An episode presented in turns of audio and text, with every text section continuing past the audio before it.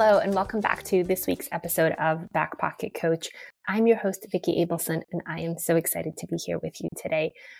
I have really been thinking a lot about what I want for 2024, and also because it's the beginning of January, if you're listening to this now, you are also probably thinking about New Year's goals, resolutions. In fact, I'm working on goals with almost every single one of my one on one clients right now to help set them up for a really, really wonderful, really, really happy and productive 2024, whatever that might look like for them. And for everybody, it's different, of course.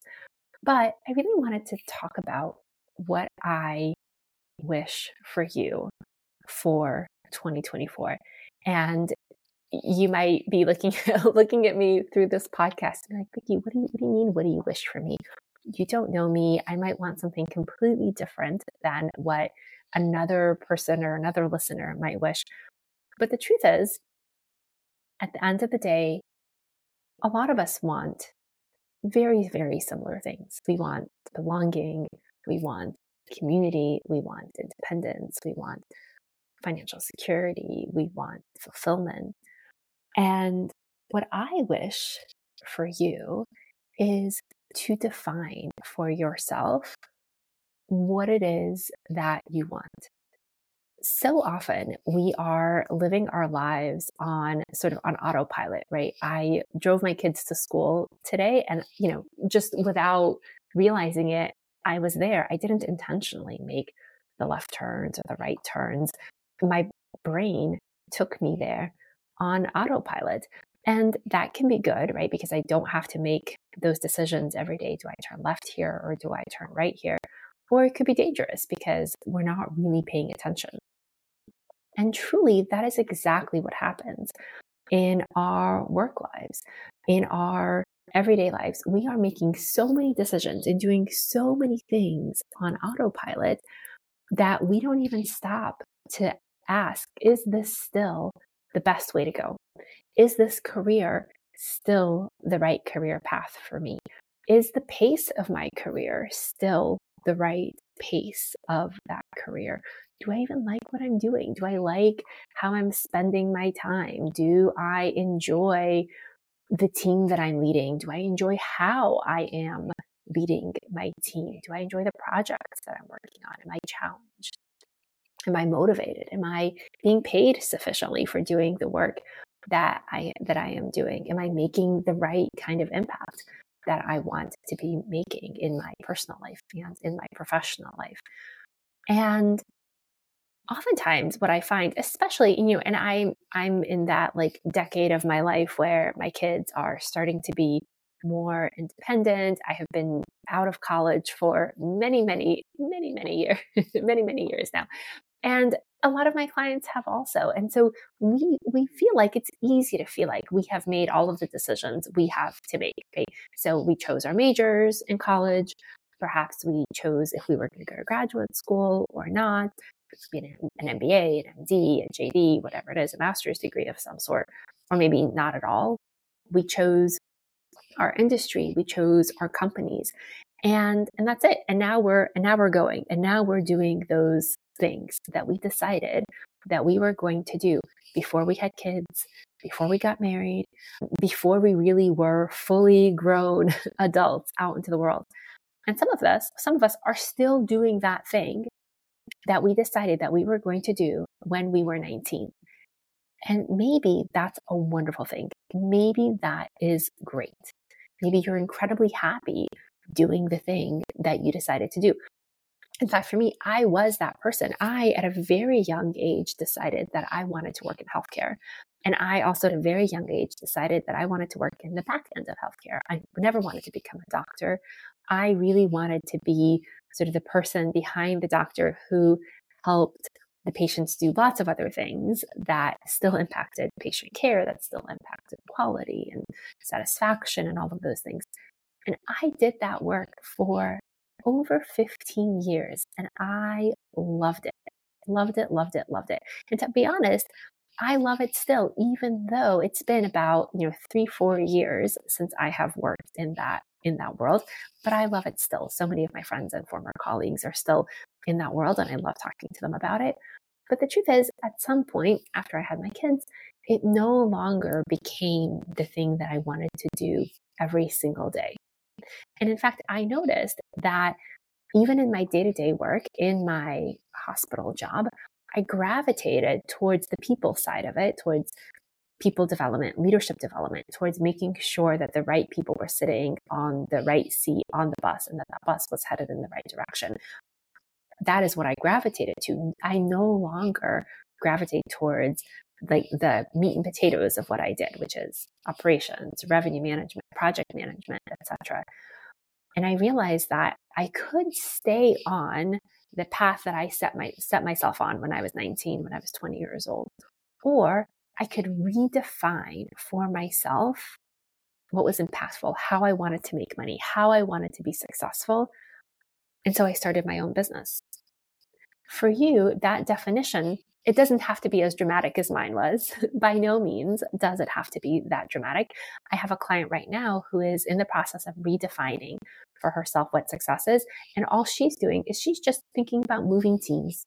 She's staying in her current company she is continuing to do exactly the same work that she is doing, but she realizes that moving to a different team is going to serve the career trajectory that she wishes for herself and sort of that work life balance that she wants to have in a much better way. She is intentionally choosing, intentionally defining to just slightly, slightly pivoting Another client of mine is starting a brand new business, something that she has never ever done before. And it is completely like outside of the comfort zone of what she has done. So she is redefining her, for herself a much, much different way of doing things. For you, defining happiness or defining success might mean asking for that raise or asking for a speaking opportunity that you might not never had.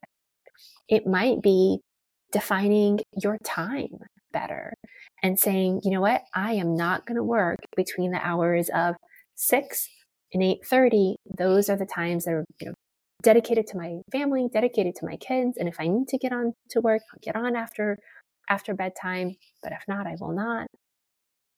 It, so it could mean defining what those boundaries are for your day.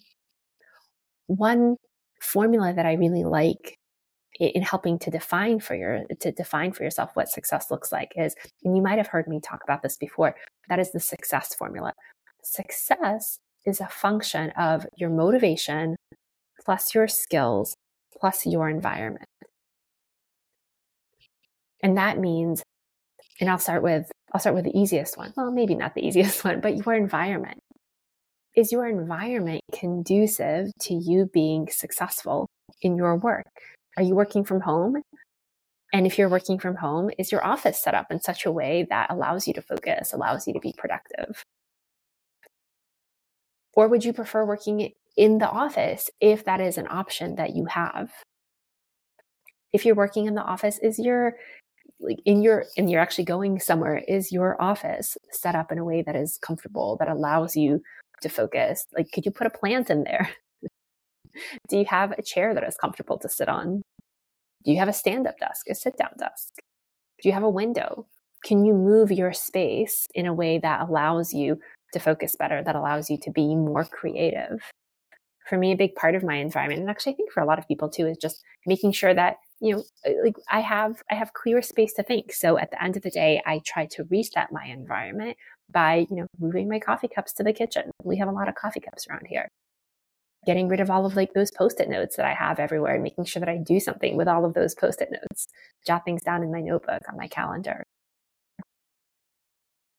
And then the next one is skills. Do you have the skills that you need to do your work? For a lot of us, the answer is probably yes. But if not, do you is there a course you can take? Is there a book you can read, a podcast you can listen to, a coach you can work with to help you sort of build up, build up those skills that you need? For my client that's looking to switch teams, she doesn't, she doesn't need to. beef up her skills. She already has the teams.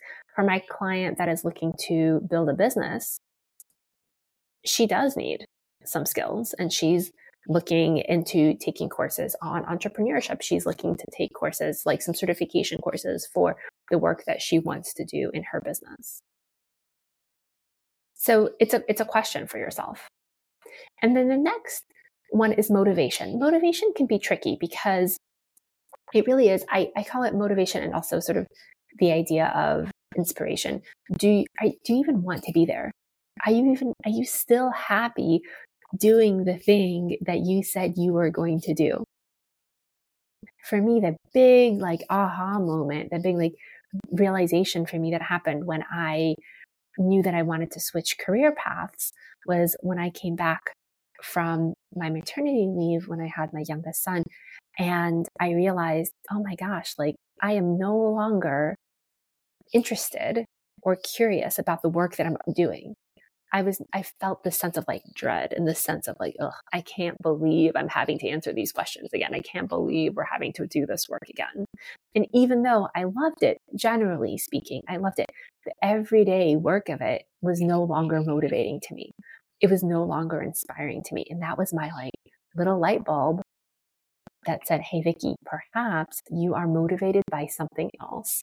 Perhaps you're motivated to do something different. What could that be?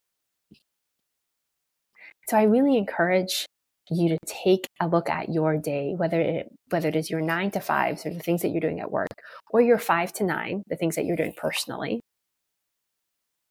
and run those time frames through the success formula do you is your motivation where it needs to be what about your skills what about your environment are all of those three things sufficient so that you can be successful?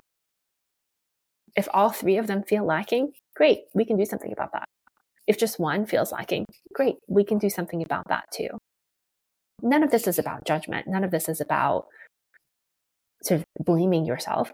It is all about looking at it as an opportunity to redefine now that you are in a different life stage than you were when you were first making those decisions, what you would like, what you would want, and what is the next phase of your career look like.